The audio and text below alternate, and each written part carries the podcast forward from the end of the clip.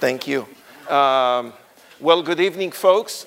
Um, I'm very, um, I feel that I'm so privileged in, to stand before you after the, the, the most powerful song that uh, we just uh, sang together.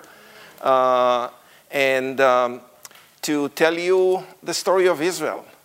Uh, it's so beautiful, it's wonderful. Um, now, yesterday we did uh, three sessions. Uh, I gave you a general uh, overview of Israel at the first session. Uh, then uh, I was um, zooming into Jerusalem using the maps and all of that.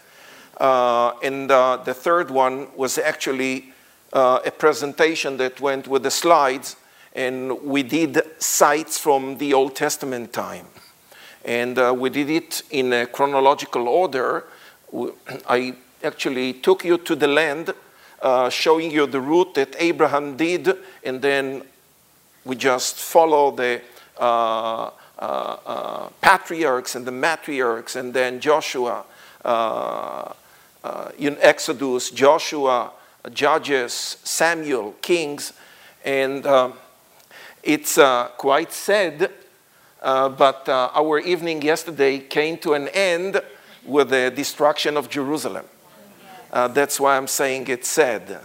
Uh, we want Jerusalem to live and not to fall down.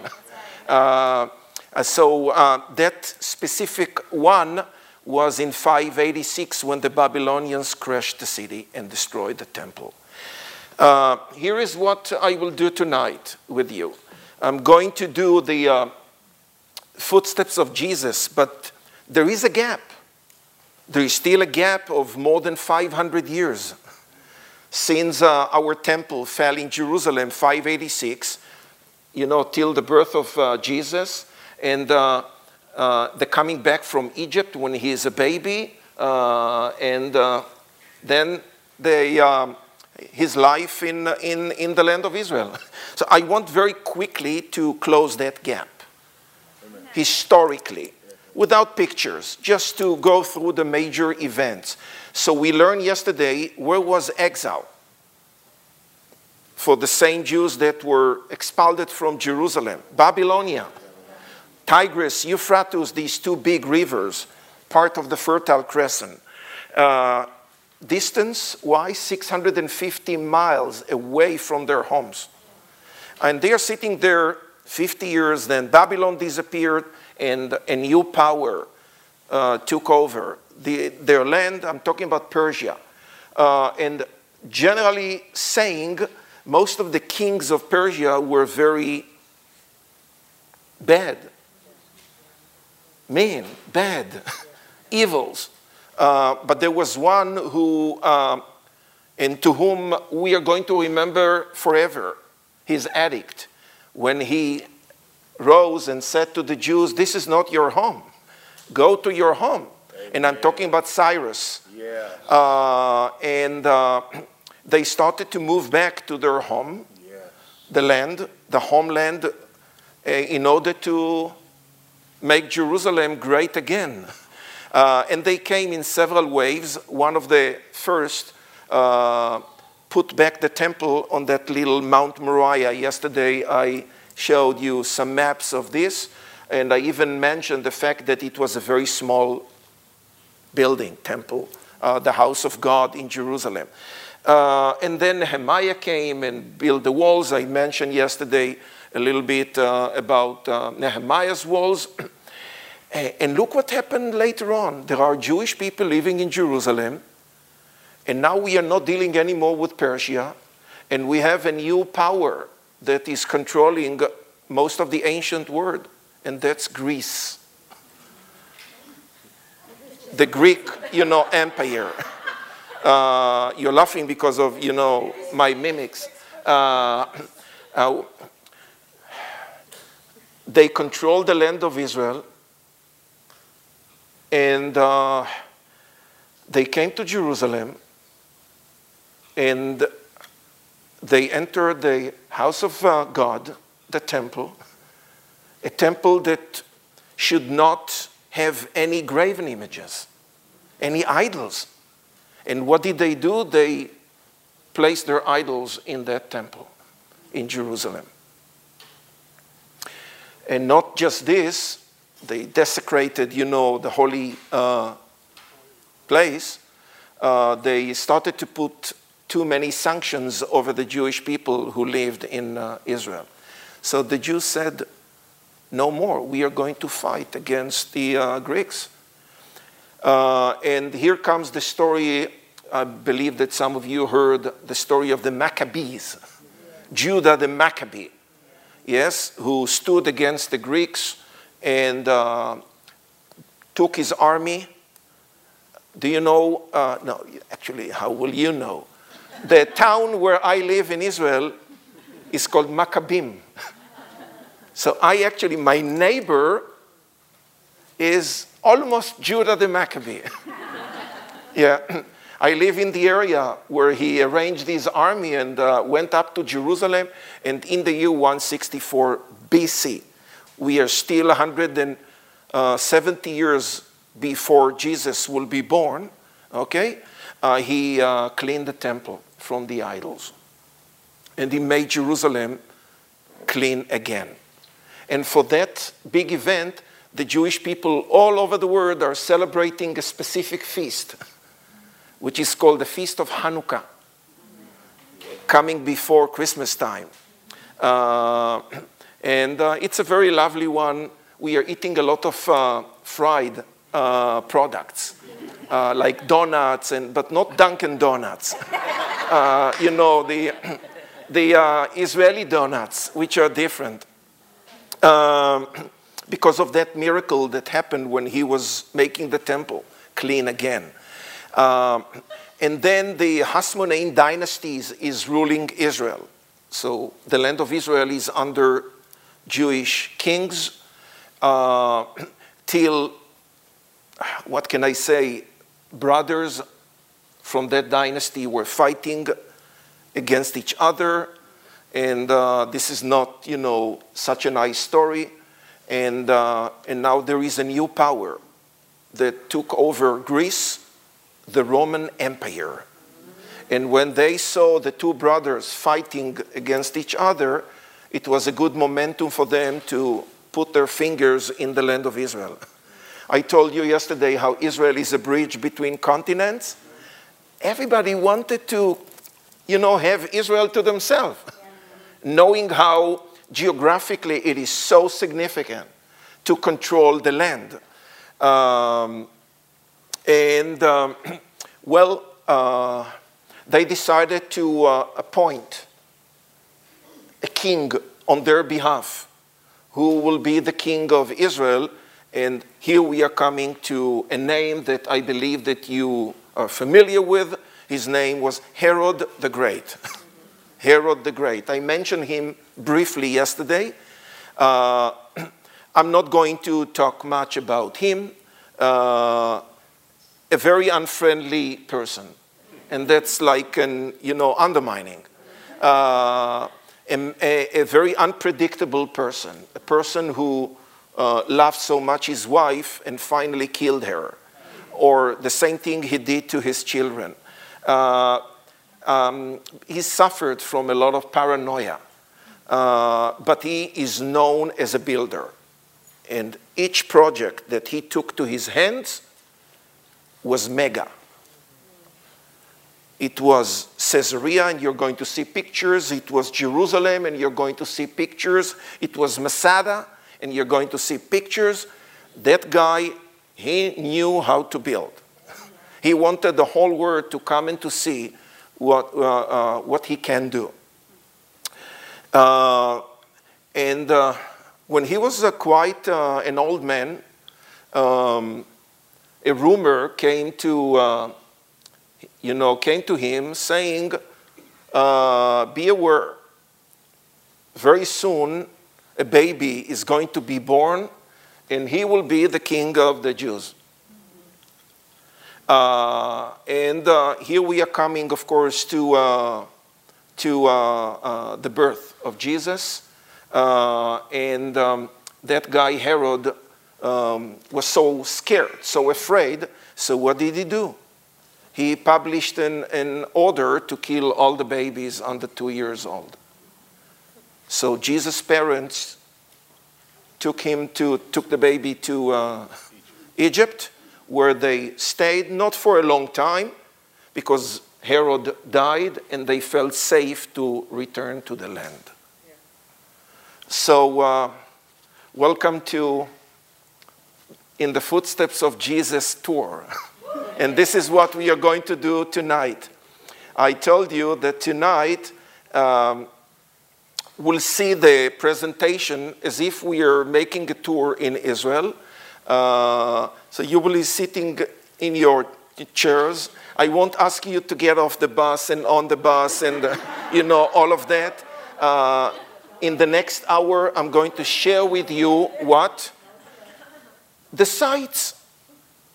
The, the sites that almost each group will see in Israel when they are doing the steps of Jesus. And I will give you some insights about, you know, some of them.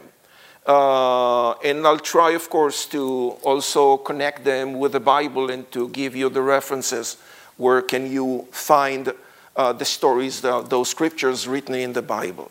So let's assume that we landed at the Ben Gurion Airport uh, in Tel Aviv. On El Al, yeah, in Tel Aviv. And uh, and um, we are trying to uh, take most of the groups, even before the first check in to the first uh, hotel, to show them what's near Tel Aviv. Tel Aviv is new, Tel Aviv is modern. And not because of that we are going to Tel Aviv, we actually are going. Oh, it's working. Uh, we are going because of Jaffa, old Jaffa which is one of the most ancient, um, very ancient cities in the world. Jaffa is there 4,000 years. And Jaffa was known as uh, a port city. You know very well the story of uh, Jonah, the prophet. That's where Jonah came to the port and, you know, wanted to uh, kind of escape from his uh, job, his mission. So, Jaffa, we are coming to Jaffa because of a specific house which is in Jaffa. And as you can see, what is written on that, uh, uh, you know, gate, the doorpost, Simon the Tanner. Yes. yes? So uh, we started the tour with uh, Act chapter 10. And we are standing in front of Simon the Tanner, and uh, this is for sure not a building that exists there 2,000 years. It's a traditional, you know, uh, but, but we believe that that's more or less the location where the original Simon the Tanner house was standing. And of course, it is a perfect time to uh, talk a little bit about what happened there. And uh, the uh, vision of uh, Simon Peter, who was on the roof of that house when he fell asleep, and the sheet came down with the animals in the corners, and then he heard that voice uh, said what the voice was saying Rise and eat. Rise and eat. Uh, and uh, when he opened his eyes, whom did he saw standing in front of that house? Three men. Okay. Who sent the three men? If this is Jaffa, there is an area here called Caesarea. And there is a man in Caesarea whose name is Cornelius, the centurion, a Gentile.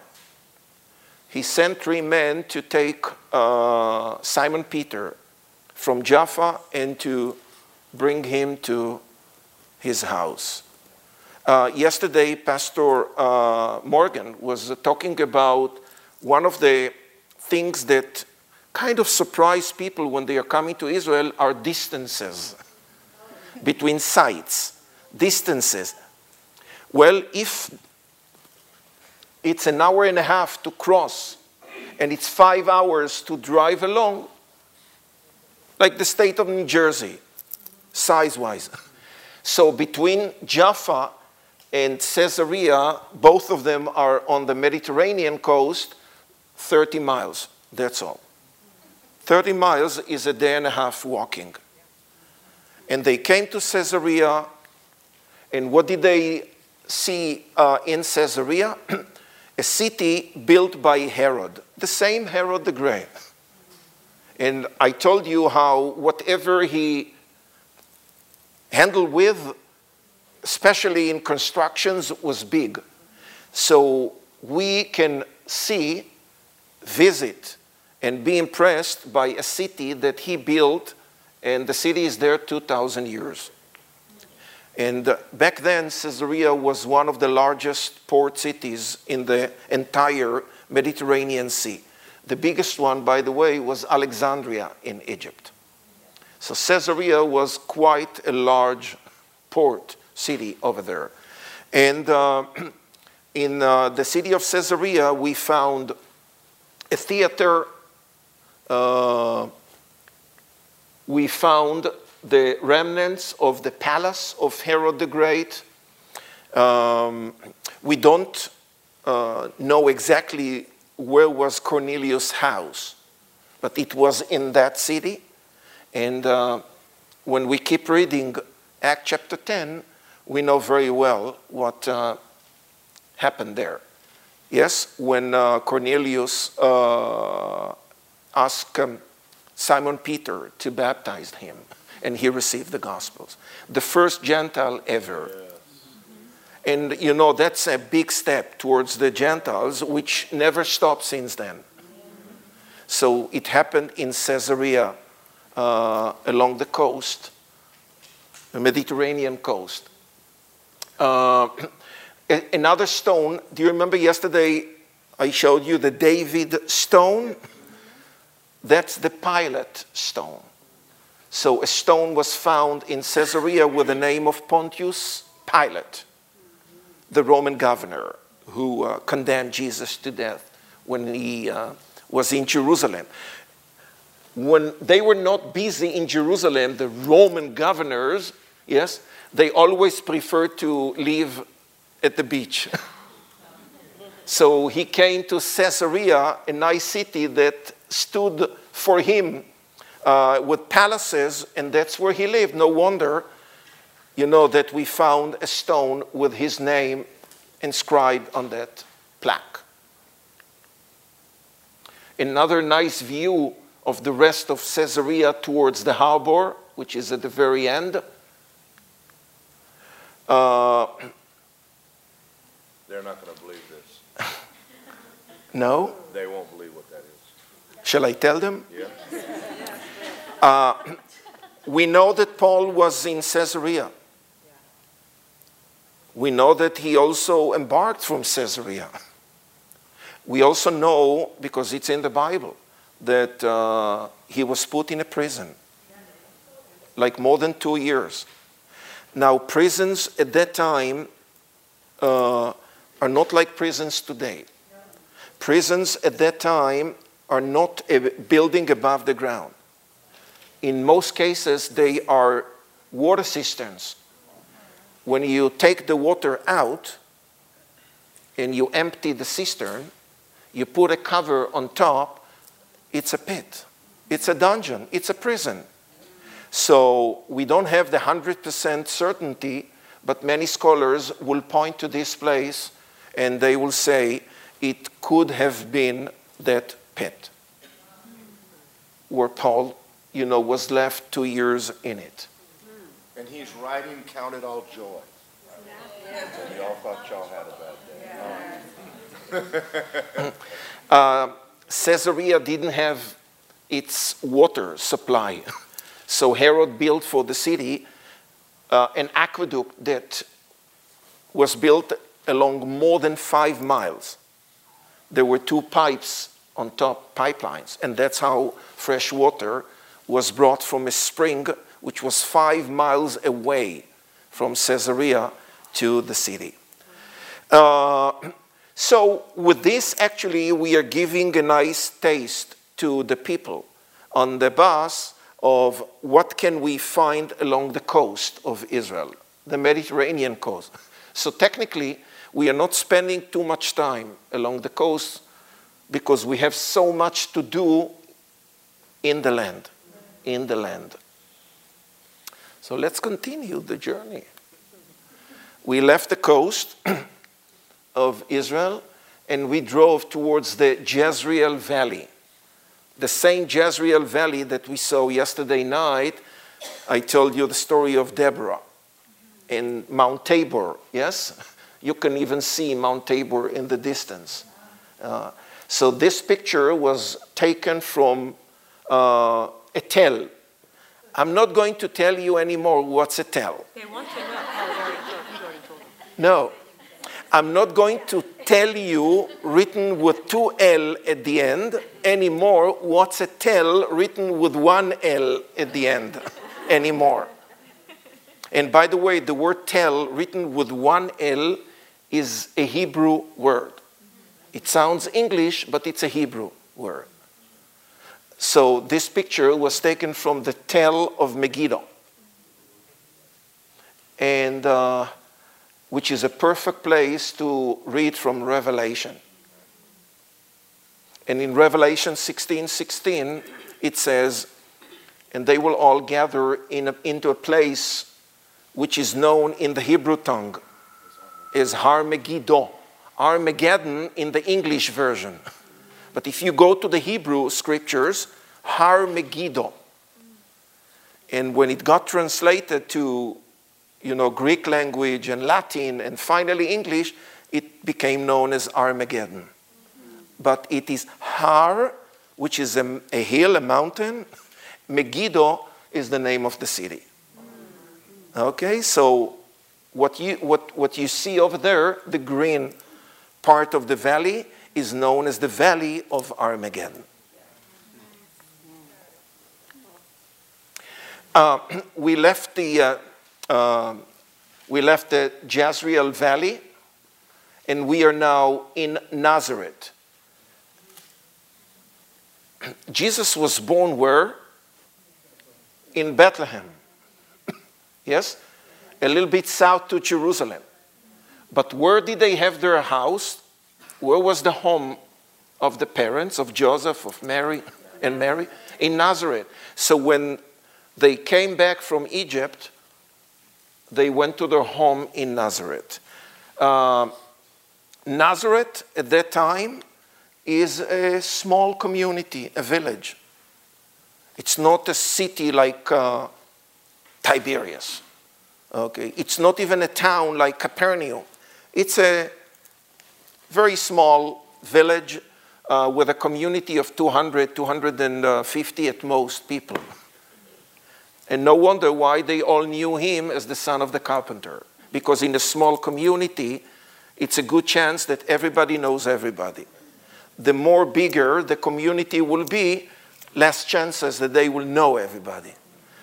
and that's how they recognized him as the son of the carpenter, the son of Joseph. So he grew in Nazareth. We don't know much, you know, about Jesus' childhood. We do know that uh, um, he and uh, his parents uh, went to Jerusalem in the, uh, you know, several times during the feast. Uh, 12 years old, they lost, uh, they lost him in the temple, and then found him sitting, uh, debating with the rabbis, then back to Nazareth. Nazareth, Jerusalem, a week, eight days of walking. yeah. Uh, and he grew up in uh, Nazareth, and um, um, then came that Sabbath day, the very specific one at the synagogue of Nazareth when they read the portion from the Torah, and then they moved to the uh, prophets, the Haftarah, and uh, they were reading Isaiah that Sabbath day. Uh, and then Jesus stood on the podium and talked to them, and they were very Upset. upset, antagonized, you know, with what he was saying, and they had a plan. And what was their plan? We have to get rid of him. uh, they denied. They didn't accept Jesus as the Messiah. So, what the Bible is telling us that they took him out of the Nazareth area and they brought him to uh, the precipice, Mount Precipice.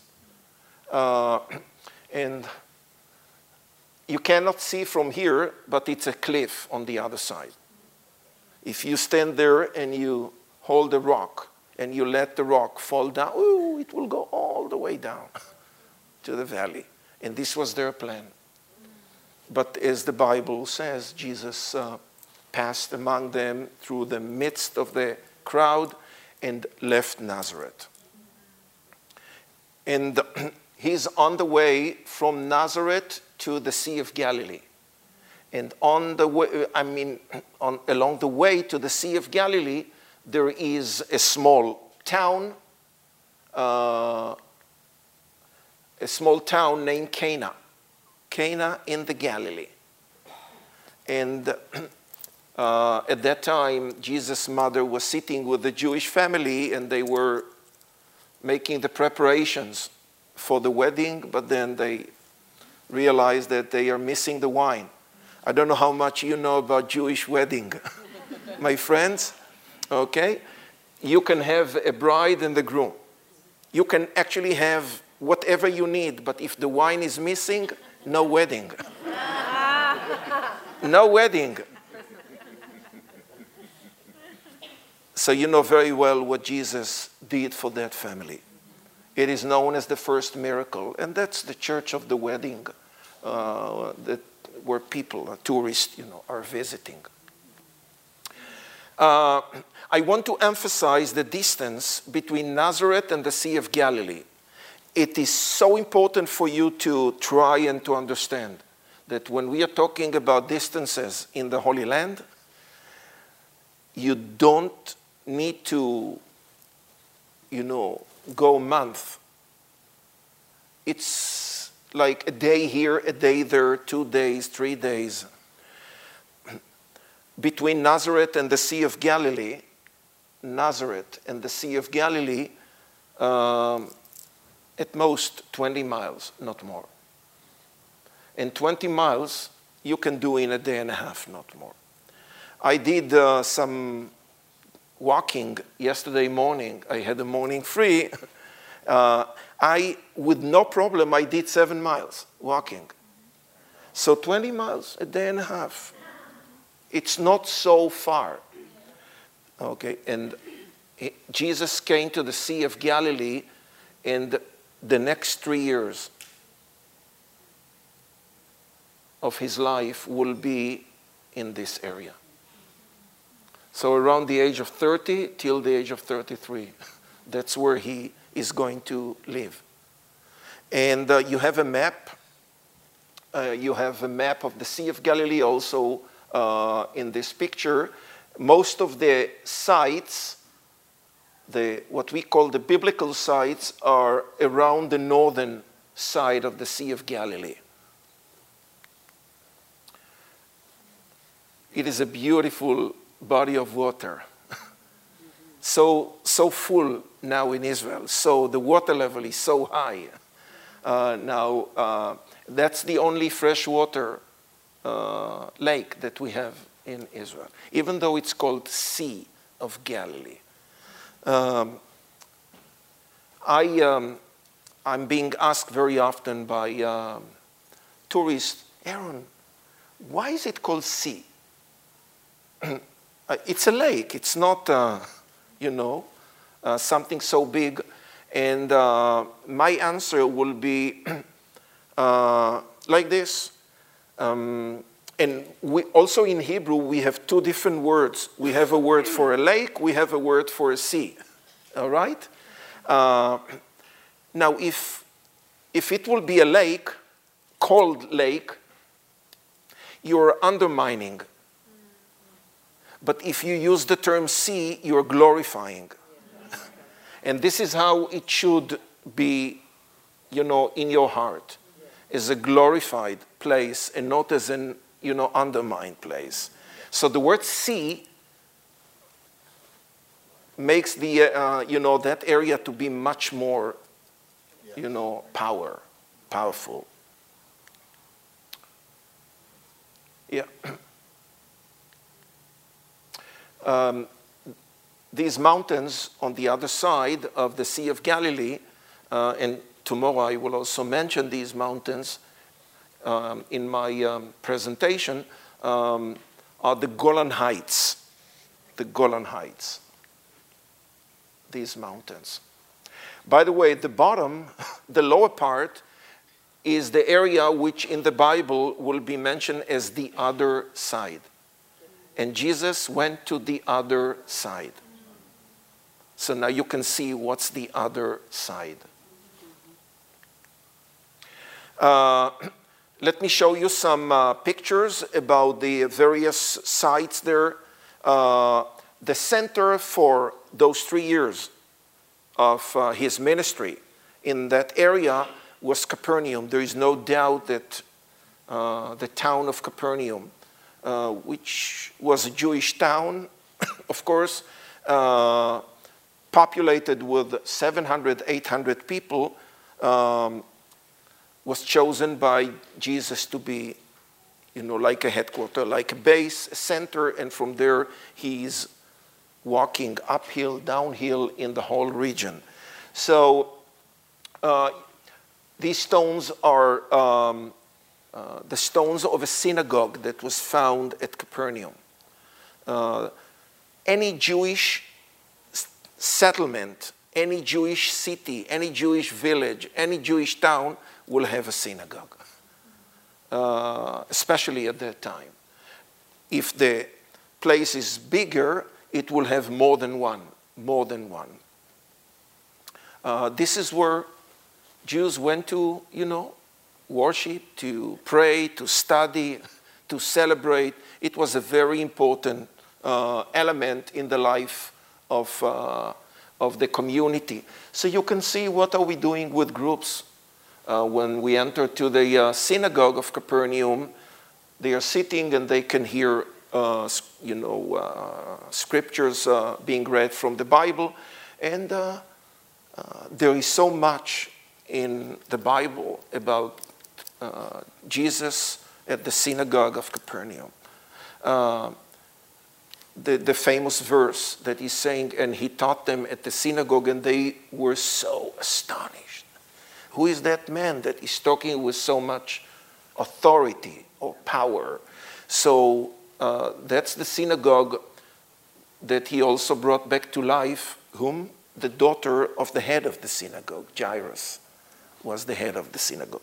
Uh, uh, the building where we put the groups is not the original one from the time of Jesus.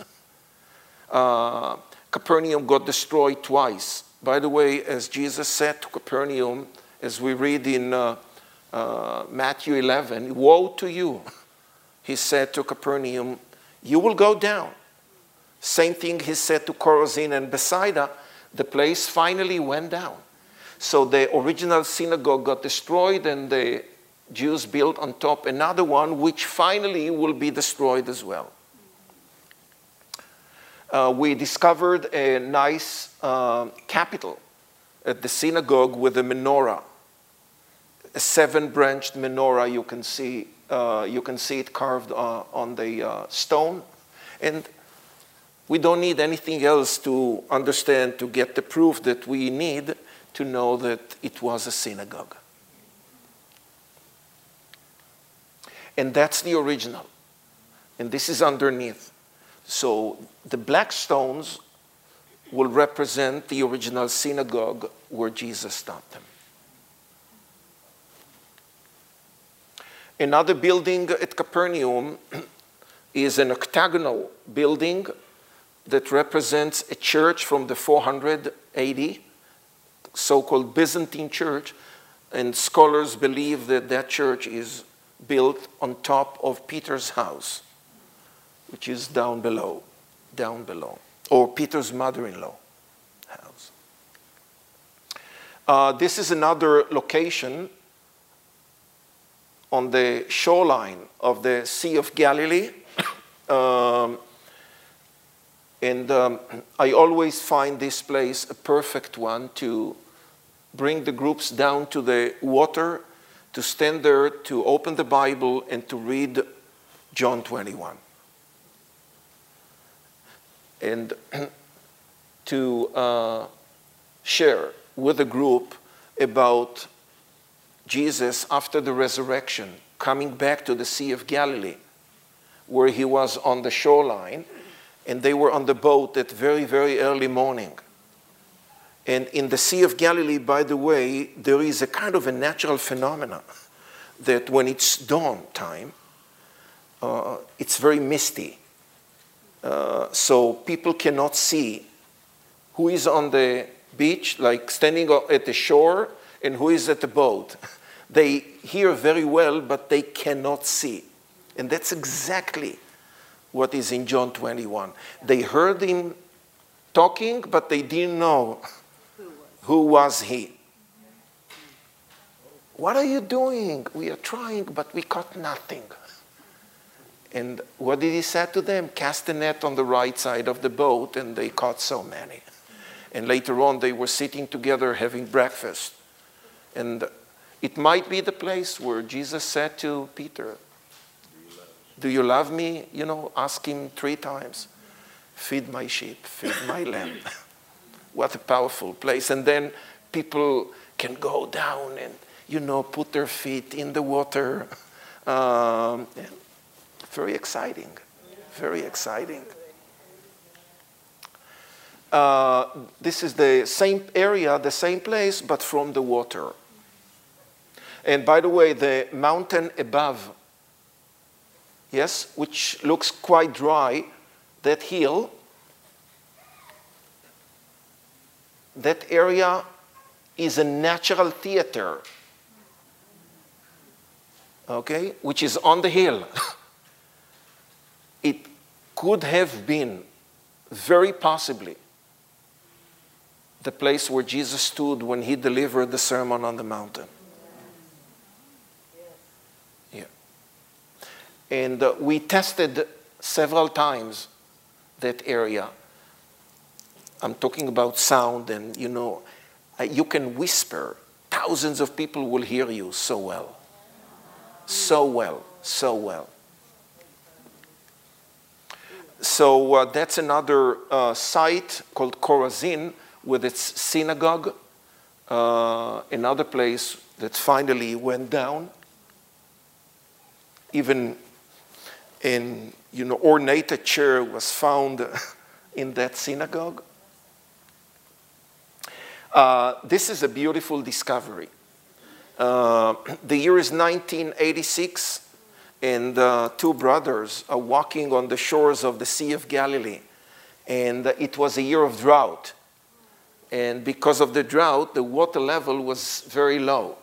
And they saw something sticking, you know, uh, projecting out from, uh, from the mud. And, uh, well, an opera- a rescue operation was uh, arranged. And finally, they took it out and they discovered that it was an ancient boat from 2,000 years ago. From that time, yeah. made of wood uh, and uh, what is missing to the boat at the back is another quarter. Uh, and if in your imagination you will put that missing part, trust me, that boat can easily take 12 people. Let's go fishing. Uh, easily. and uh, we can stand and almost touch that boat. Uh, it's, it's not a replica. I'm talking about uh, an original boat, uh, 2,000 years old. Uh, that synagogue was found in another town around the Sea of Galilee, right here, called Magdala, which is the town of Mary Magdalene. So uh, that's the ancient synagogue uh, with another stone found at the synagogue, and look once again the menorah, the seven branched menorah. uh, which is a very strong Jewish symbol.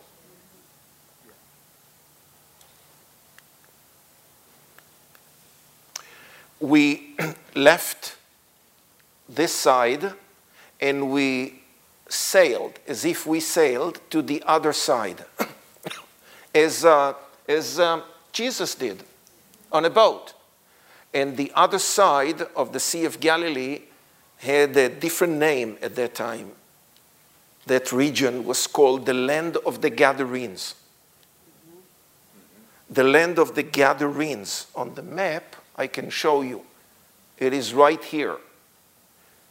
That area, okay, will be known as the Decapolis area. The, the, the union of the ten cities, the Decapolis. So the northern end of the Decapolis was known as the land of the Gadarenes. And you all know what happened there. When the man whose name was Legion was possessed by demons, uh, and nobody wanted him to be in his uh, own city. so, being rejected, the poor man had to go and he found uh, tombs and caves where he lived. And when he saw Jesus coming, you know, off the boat, he went down from the caves area toward Jesus, and you know very well what happened. So we found the place, and we also uncovered a, um, a Byzantine monastery that was built there in the late 400s to commemorate that you know, big event that took place there. Uh, I want to um, emphasize something very important about the next site. uh, we are at the Sea of Galilee, and that's where Jesus also recruited most of uh, the disciples, yes? And this is where they spent that area here most of the time. And one day, Jesus decided to take them, I call it a journey of three days walking to the top of Israel, to the northern end of Israel, where the Jordan River starts flowing from a spring there. and I hope that everybody can see a cave where a group is standing up there and a little bit to the right, we, uh, our archaeologists found uh, remnants of shrines, pagan shrines, Roman pagan shrines to their gods. And uh, we understood that we found the place known in the Bible as Caesarea Philippi. So another Caesarea. But this time it's Caesarea Philippi. And um, that's the place that we read in Matthew chapter 16, where Jesus uh, asked the two questions Whom do people say I am? And then the second one, But whom do you say I am? And uh, it was a crazy place back then. I'm telling you, the craziest thing that you can think about happened there. People were worshiping dead gods. People were following all kinds of idols, and uh, people brought sacrifices and dumped them in the cave because they uh, believed that they were sacrificing to whom? To the god of hell, the god of Hades they understood that this might be the gate of Hades, the gate of hell.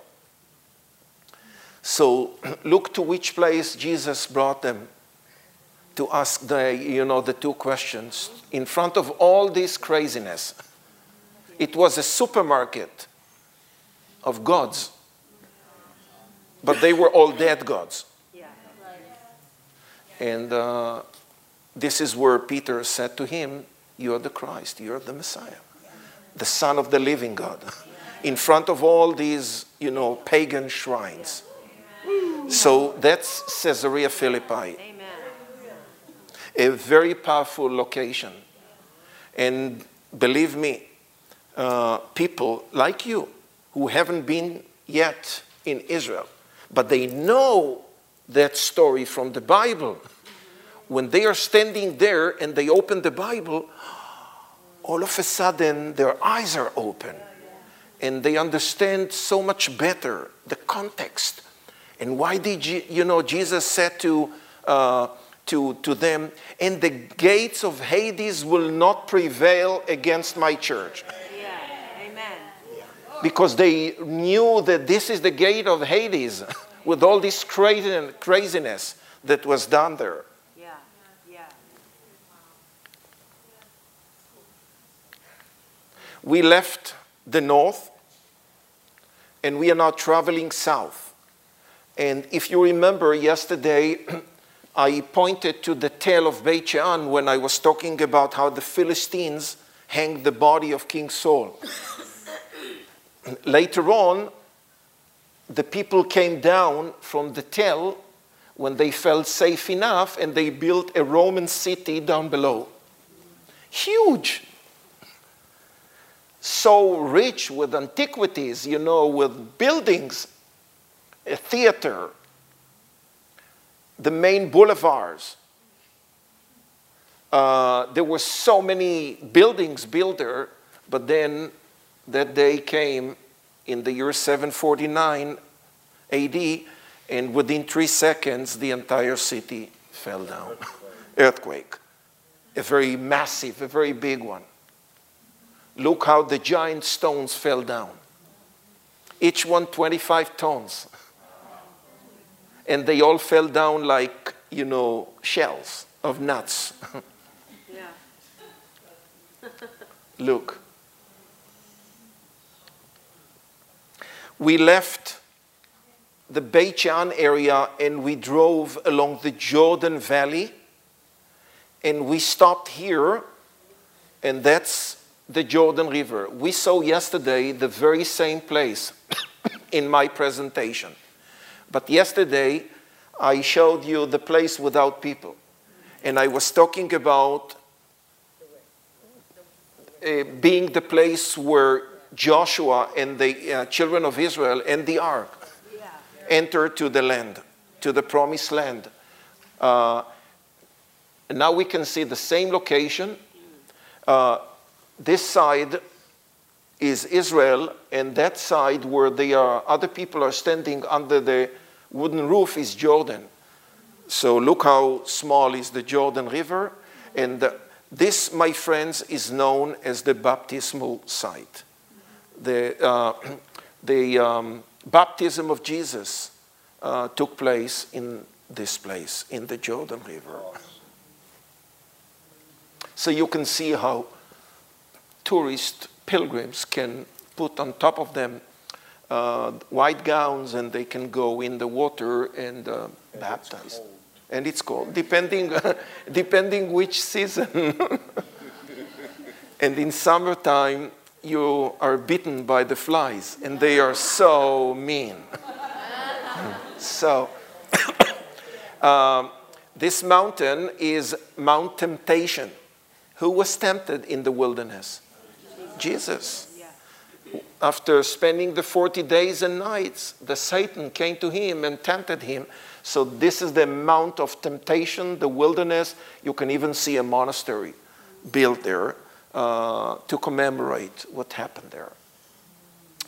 And we are now on the road to Jerusalem.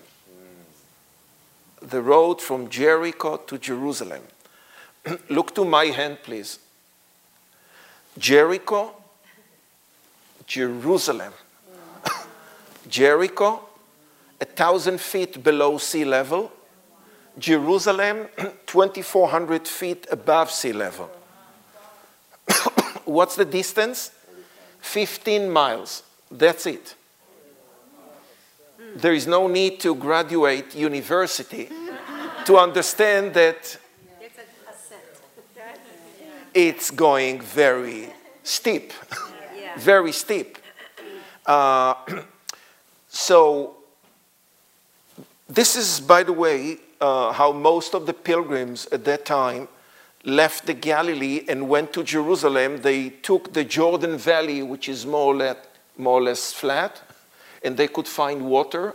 They reached Jericho, which is kind of the last decent place for water. And they knew what is ahead of them now, how difficult it will be uh, um, to reach Jerusalem. So from Jericho, uh, they took the road. Uh, it, no, it doesn't work well there. And you can see at the bottom where the creek is going, uh, there are several, um, you know, uh, trees and bushes. It, it, it is marking more or less the ancient road Jericho, Jerusalem. Uh, there is a little bit of uh, water places along that uh, route. You can see the road. Okay?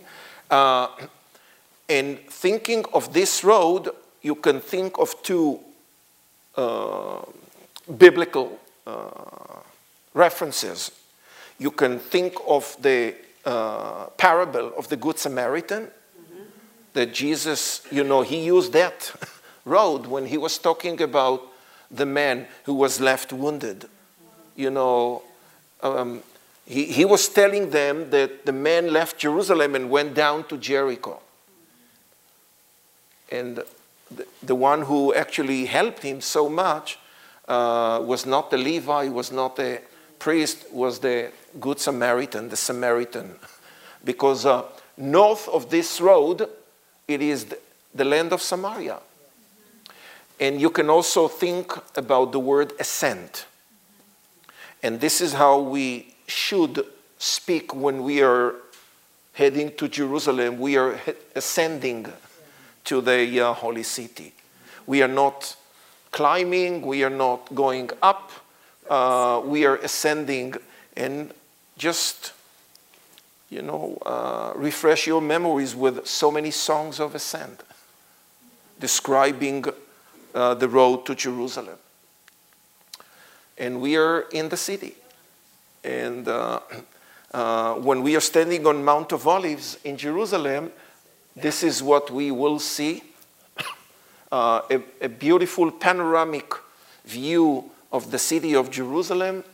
Uh, from Mount of Olives down there, you, you have the Kidron Valley, which I mentioned yesterday so many times when I was uh, drawing the map. The Kidron Valley.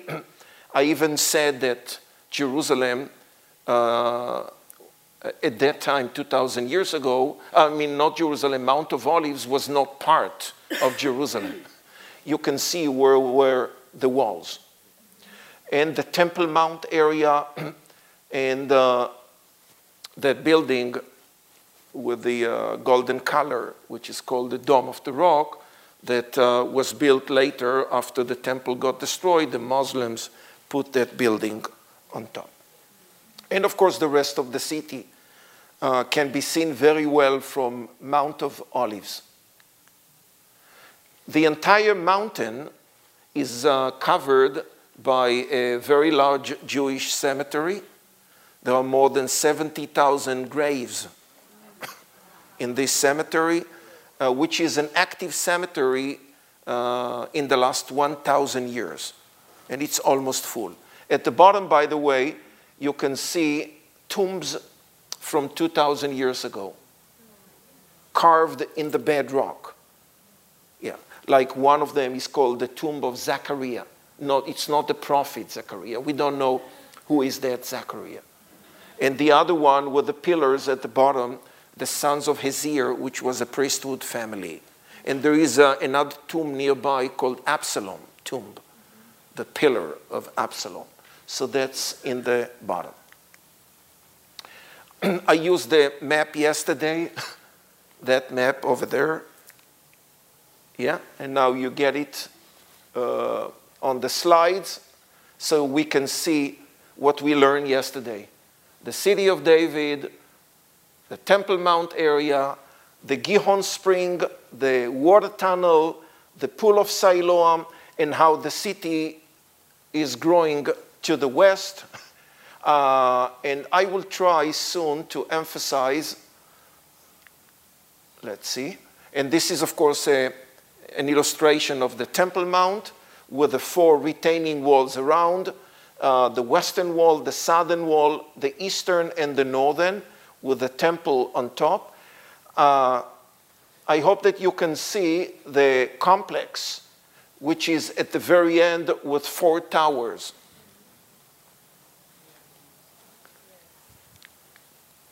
We can see it on the map.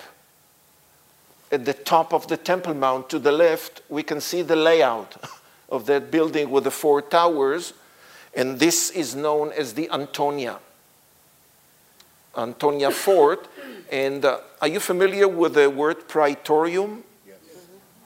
Who uh, was having the praetorium in the Antonia? Pontius Pilate. So if the praetorium is there, that's where Jesus was sentenced. That's the trial of Jesus that took place over there.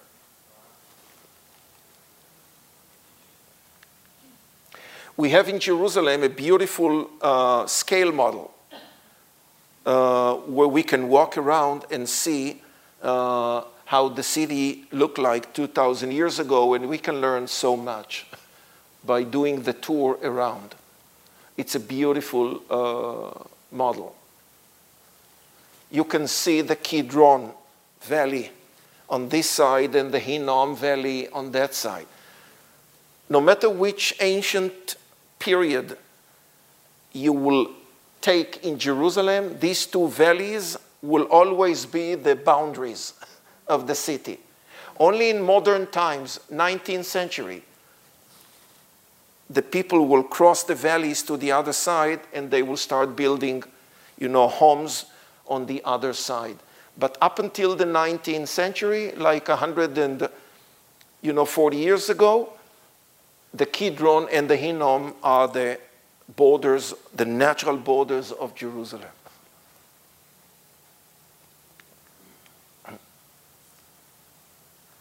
We are getting closer to see the temple. So, uh, this is what yesterday uh, I think one of you uh, asked me about is this the third temple or is this the second temple? and I uh, mentioned yesterday that the second is actually the small building that the Jews that came back from exile built. But when Herod became the king, as I said before, whatever he did in his life regarding constructions will be mega. mega will be really beyond, beyond. So he, on top of Mount Moriah, built that huge Temple Mount area, as if it's like a giant shoebox, you know, with a plaza on top, and then came the Herodian Temple, which in many ways will be the second second.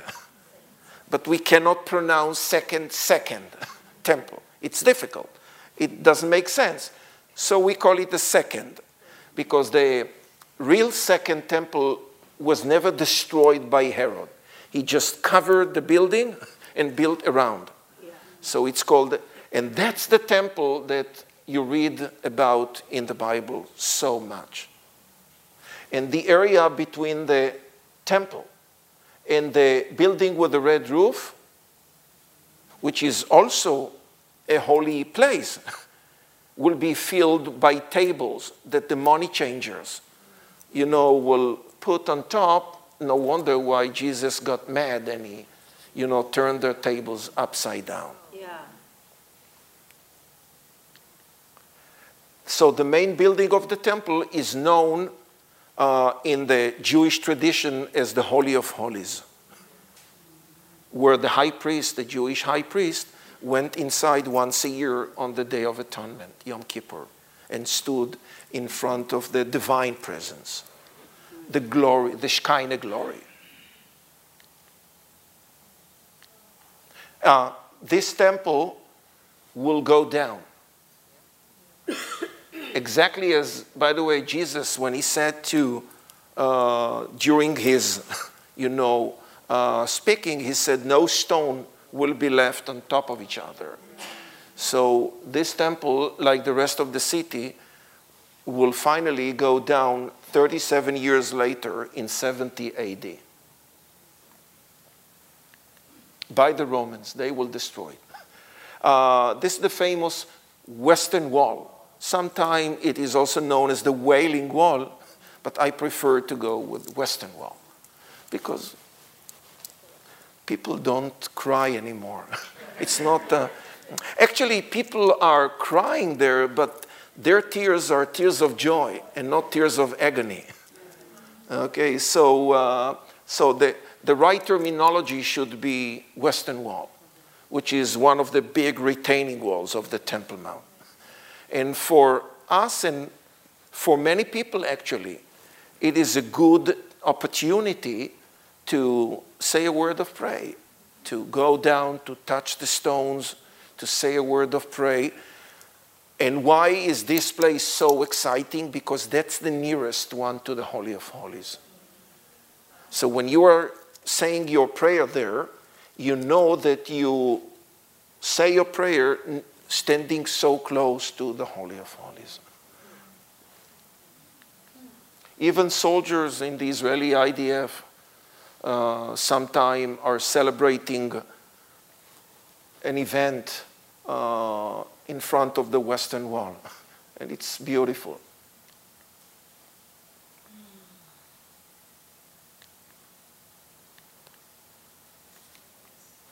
What happened?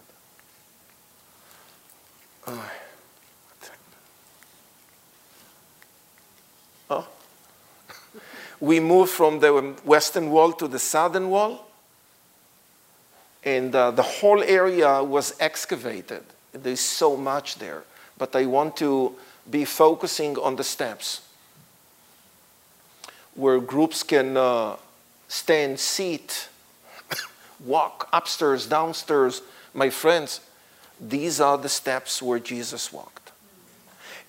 If there is a place in Jerusalem where we can say 100% of certainty,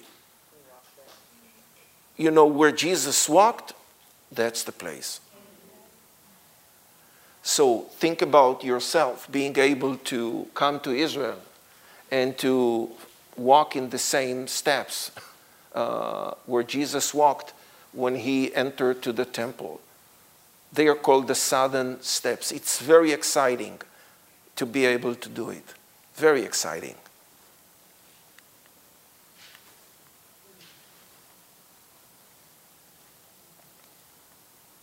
And these are the Hulda gates, which are sealed. They were blocked by the Muslims a bit later on.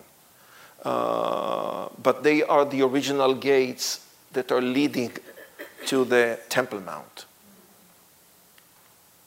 And that's the pinnacle. the, the, the word pinnacle is coming from the Bible. It's another place where uh, the Satan was trying to tempt Jesus. And uh, this is also in Jerusalem, and uh, that this is part of what is known as the pools of Bethesda. Yes, John chapter 5, the story of the um, man, the lame, who was on his bed 38 years. And uh, it was uh, the Sabbath day when Jesus visited that place. He, he said to this man, You want to be well? Stand up, take your mat. And the man did it and uh, was healed. He was complaining before that each time when he's trying to go down to the water, other people are taking the place because he is disabled. Okay, till Jesus came and made him well. The pools of Bethesda. Can you see how much we found in Jerusalem? Yeah. Uh, that's the traditional room known as the Room of the Last Supper. It's a traditional building it was built by the Crusaders. It's only 800 years old. but we believe that that building is standing on the right location where the Passover meal, sometimes it's called the Last Supper, uh, took place there. And from there, Jesus left the city and went to Gethsemane. So the, the name Gethsemane means oil press. And there is a good chance that where you find an oil press, you will find olive trees. Okay? Because oil press is something that they built. Uh, and olive trees are growing there, and you don't want to carry the olive so far to the oil press. You want to make the oil uh, close by, nearby. So there are beautiful olive trees uh, in that area, and uh, they are known as Gethsemane or the Garden of Gethsemane. And uh, soon Judas will come and uh, he will kiss Jesus on his cheek, and this will be the sign for the Roman soldiers, you know, whom to arrest. So uh, that's Gethsemane. Look how big is that, uh, you know, olive tree. It is 1,000 years old and still producing olives. It won't be a mistake to say that the existing olive trees in Gethsemane grew from the roots of the original ones that were here a thousand years before. And they took him from Gethsemane and they put him in the pit, in the dungeon, which was under Caiaphas' house. Caiaphas was the high priest. We know where his house was, and we found the dungeon, the pit, and that's the place where Jesus spent the night before the trial in Jerusalem. And that's the road connecting the upper room with Gethsemane. And in this area on the side was the courtyard where Peter denied three times to Jesus before the cock crows, as you know, the Bible is telling us. Uh, uh, this place is in Jerusalem, uh, outside the city wall, and it's called Garden Tomb. Garden Tomb. Now, uh, for many people, when they want to uh, try and to see or to visit the place which uh, the Bible calls Golgotha, Golgotha, the skull hill, Calvary, okay, so uh, they go and uh, to another place, they will see a big church over there called the Church of the Holy Sepulchre. Uh, but if you want to uh, stand in a place that uh, most likely is more uh, sensible, more original, more actual, can be more the actual location, it should be here the garden tomb. Um, and in John 19, the Bible says that uh, near the skull hill was a garden, and near the garden was a tomb, which was not used before. So we uh, found skull hill. It's difficult to visualize by sitting here but believe me, if you're standing in the right location, you will see eyes. You will see a nose. You will see an image of a face, of a human face. And that's the meaning of the word Golgotha. Golgotha. So this could have been Golgotha. On top of that hill uh, was the crucifixion uh, place and we came down, and it's only 300 feet distant from Golgotha to the tomb. So close. And you can see how people are entering the tomb uh, that was found there, and that tomb was not used before. And it's a 2,000 years old tomb. Uh, and this is what's inside. And uh, it's an empty tomb, of course. Of course.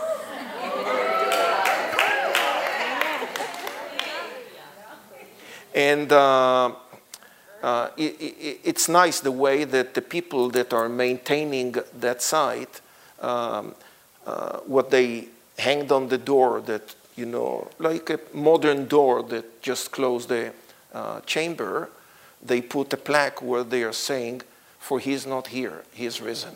Amen.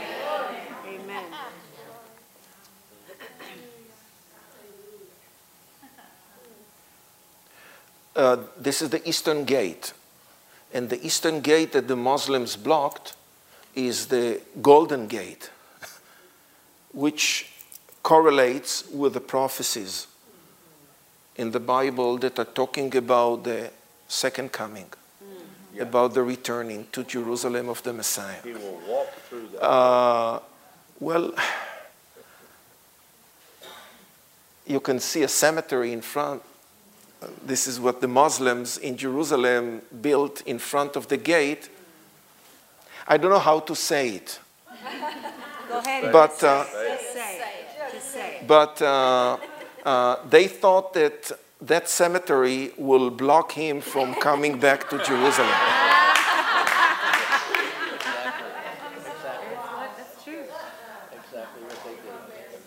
Uh, we have a, a nice picture of the Temple Mount from above with the Dome of the Rock. And the Dome of the Rock is a Muslim shrine that they built 600 years after the temple got destroyed. My friends, there will be another temple up there. Yes, there will. And that temple has no other place beside the actual location. It cannot be beside, on this side, or on that side. It must be in the very same location. Yeah, amen. That's right.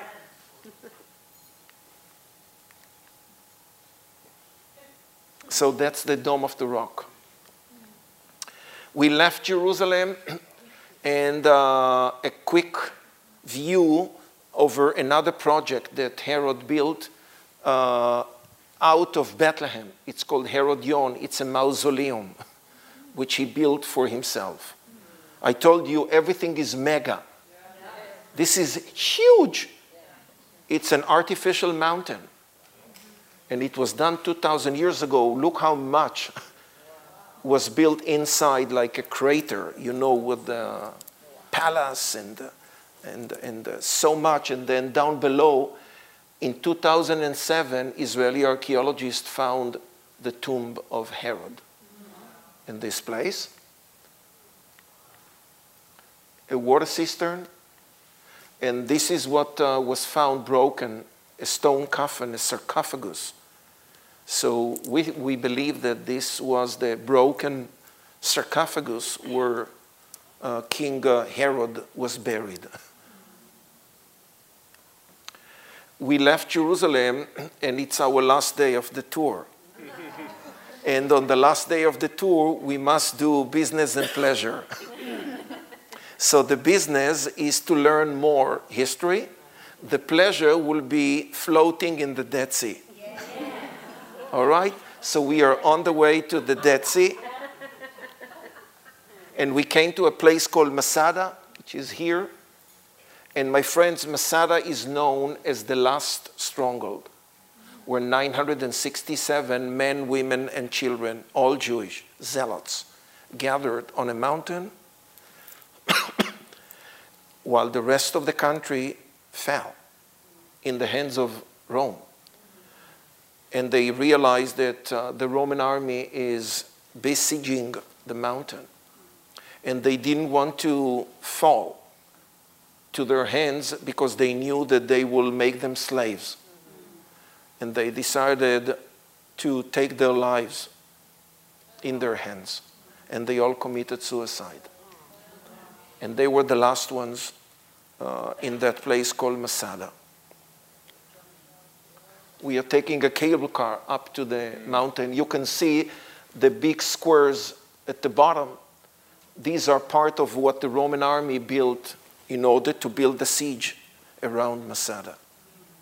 When Masada fell, uh, we lost uh, the um, ability to live our life in our land as free people.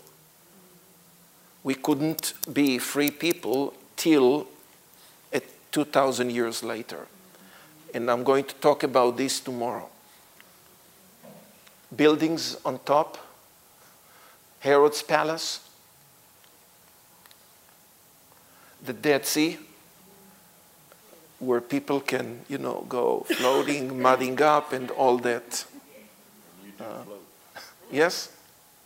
It's the saltiest body of water in the world. And I would like to end uh, this uh, evening presentation with that hole. I'll make it bigger. so we are in this area here, a place called Qumran, where 12 caves were found like this.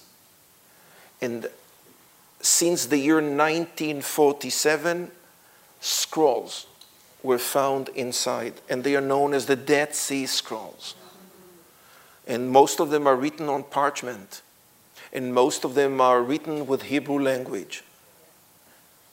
And I cannot think about the biggest discovery than the Dead Sea Scrolls being the uh, most ancient manuscript of the Bible, of the Old Testament. That's the oldest uh, text written text of the Old Testament that was found in those caves.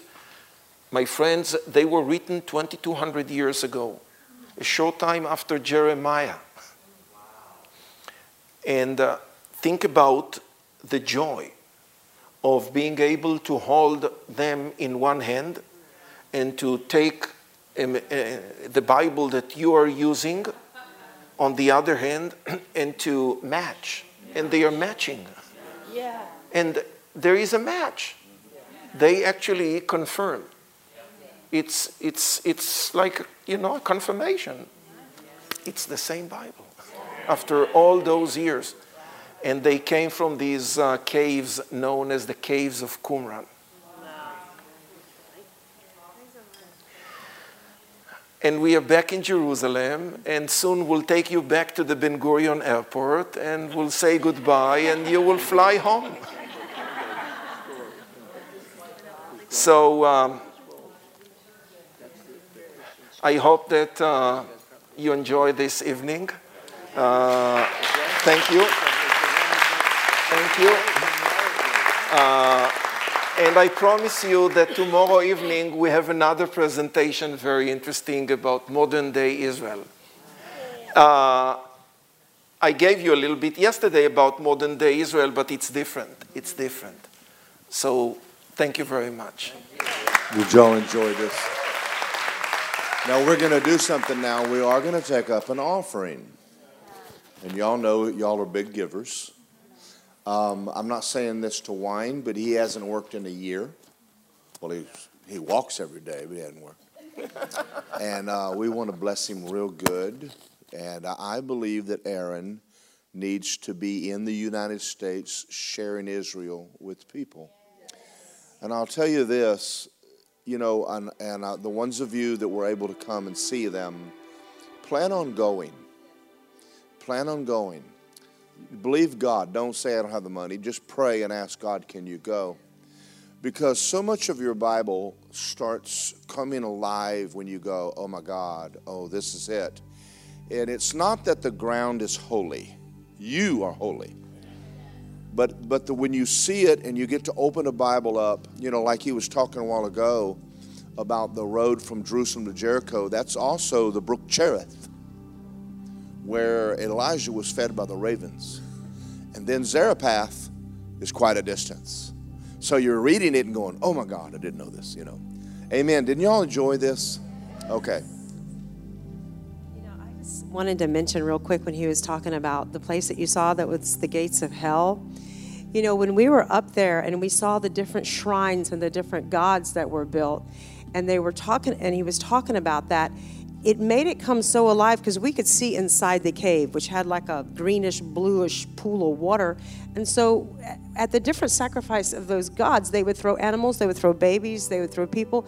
And so, the way they believed is that if there was no blood, then the, the God of hell, Satan, accepted it. But if there was blood showing, then he didn't accept it. It was just so much demonic oppression up there. It's like he said, a supermarket of gods, like five or six statues or more. And so when Jesus was standing there, it was so cool. He's like, But who do you say I am? Because everybody else says these are gods. That's what he meant. They're saying this is God. They're saying this guy's this saying this is God. But he says, But who do y'all say that I am? And that's when Peter said, You're the Christ, the Son of the living God. And then that's when he pointed, and the gates of hell, not just that physical cave, but what everybody believed to be the opening mouth to the gates of hell. Not even this guy, not even this thing will prevail against the church, will prevail against you. What a wonderful place that he took the disciples up. So get your checkbooks out and write thousand, T H O U S A N D. You know, also something else that happened there, and I never heard um, Aaron preach before until he got up there. And I'm sitting there going, that man is doing a pretty good job right now. Anyway, but you know, like Mark Ankin said, that when Peter said that, he said, You're the Christ. And then Jesus told him who he is. I'm going to tell you something. When you find out who Jesus is, is the day you find out who you are. Amen. Amen. He said, And you are Peter, a little pebble, but don't worry about it. We'll use you. Amen. Are y'all ready? Get your offering in your hand. You know what to do. I don't think they have any music for you. But let's let's just pray over your offering. I in this church and I see visitors. One of the things that we believe about Christianity is that Abraham's blessing comes on us. Now, we're sons of God now, sons of Abraham. And so, one of the things the Jewish people have believed is prosperity is from God. And if you don't believe that, you read, read the Old Testament. Abraham was rich, Job was rich. God will bless you. And He doesn't want you broke. Don't worship money, but money is a tool. And the more you have of it, the more good you can do. So don't be afraid of money. Don't be afraid of believing God big. He will bless you. And then people will look at you and go, You've got to be a spirit filled Christian. Amen. Because you drive a nice truck and wear nice clothes. Amen. So let's pray. Father, I thank you for your goodness on us. We prayed in Israel, Father. We prayed on the bus. Lisa and Justin and I got an agreement that one day Aaron would stand in our church and share the things we're seeing. And we're seeing a fulfillment of a prayer. And Father, this is not the end of all that you are going to do in this church and in the lives of the people and in Israel. And I believe Israel will open back up again. And I believe people will be able to go. And we ask you to lead us and guide us and bless this offering and everyone sowing into it. Good measure, pressed down, shaken together. You said if you love Israel, God would bless those who love Israel. And I pray that this church would always be in love with Israel. And in Jesus' name, amen. We hope you enjoyed this message by Word of Life Church. We just wanted to let you know there's a lot more content on our website at wolapopka.com. From our YouTube channel to our podcast to our SoundCloud and many more events. We also wanted to let you know that we love giving you these messages. And it helps us too that if you would love to give to the what we're doing, it helps keep all these messages free. You can just simply go to our website and click the big give now button or you can text 407 955 5345. And remember, our pastor's vision is this we grow Christians. So we thank you for listening, and we'll see you next time.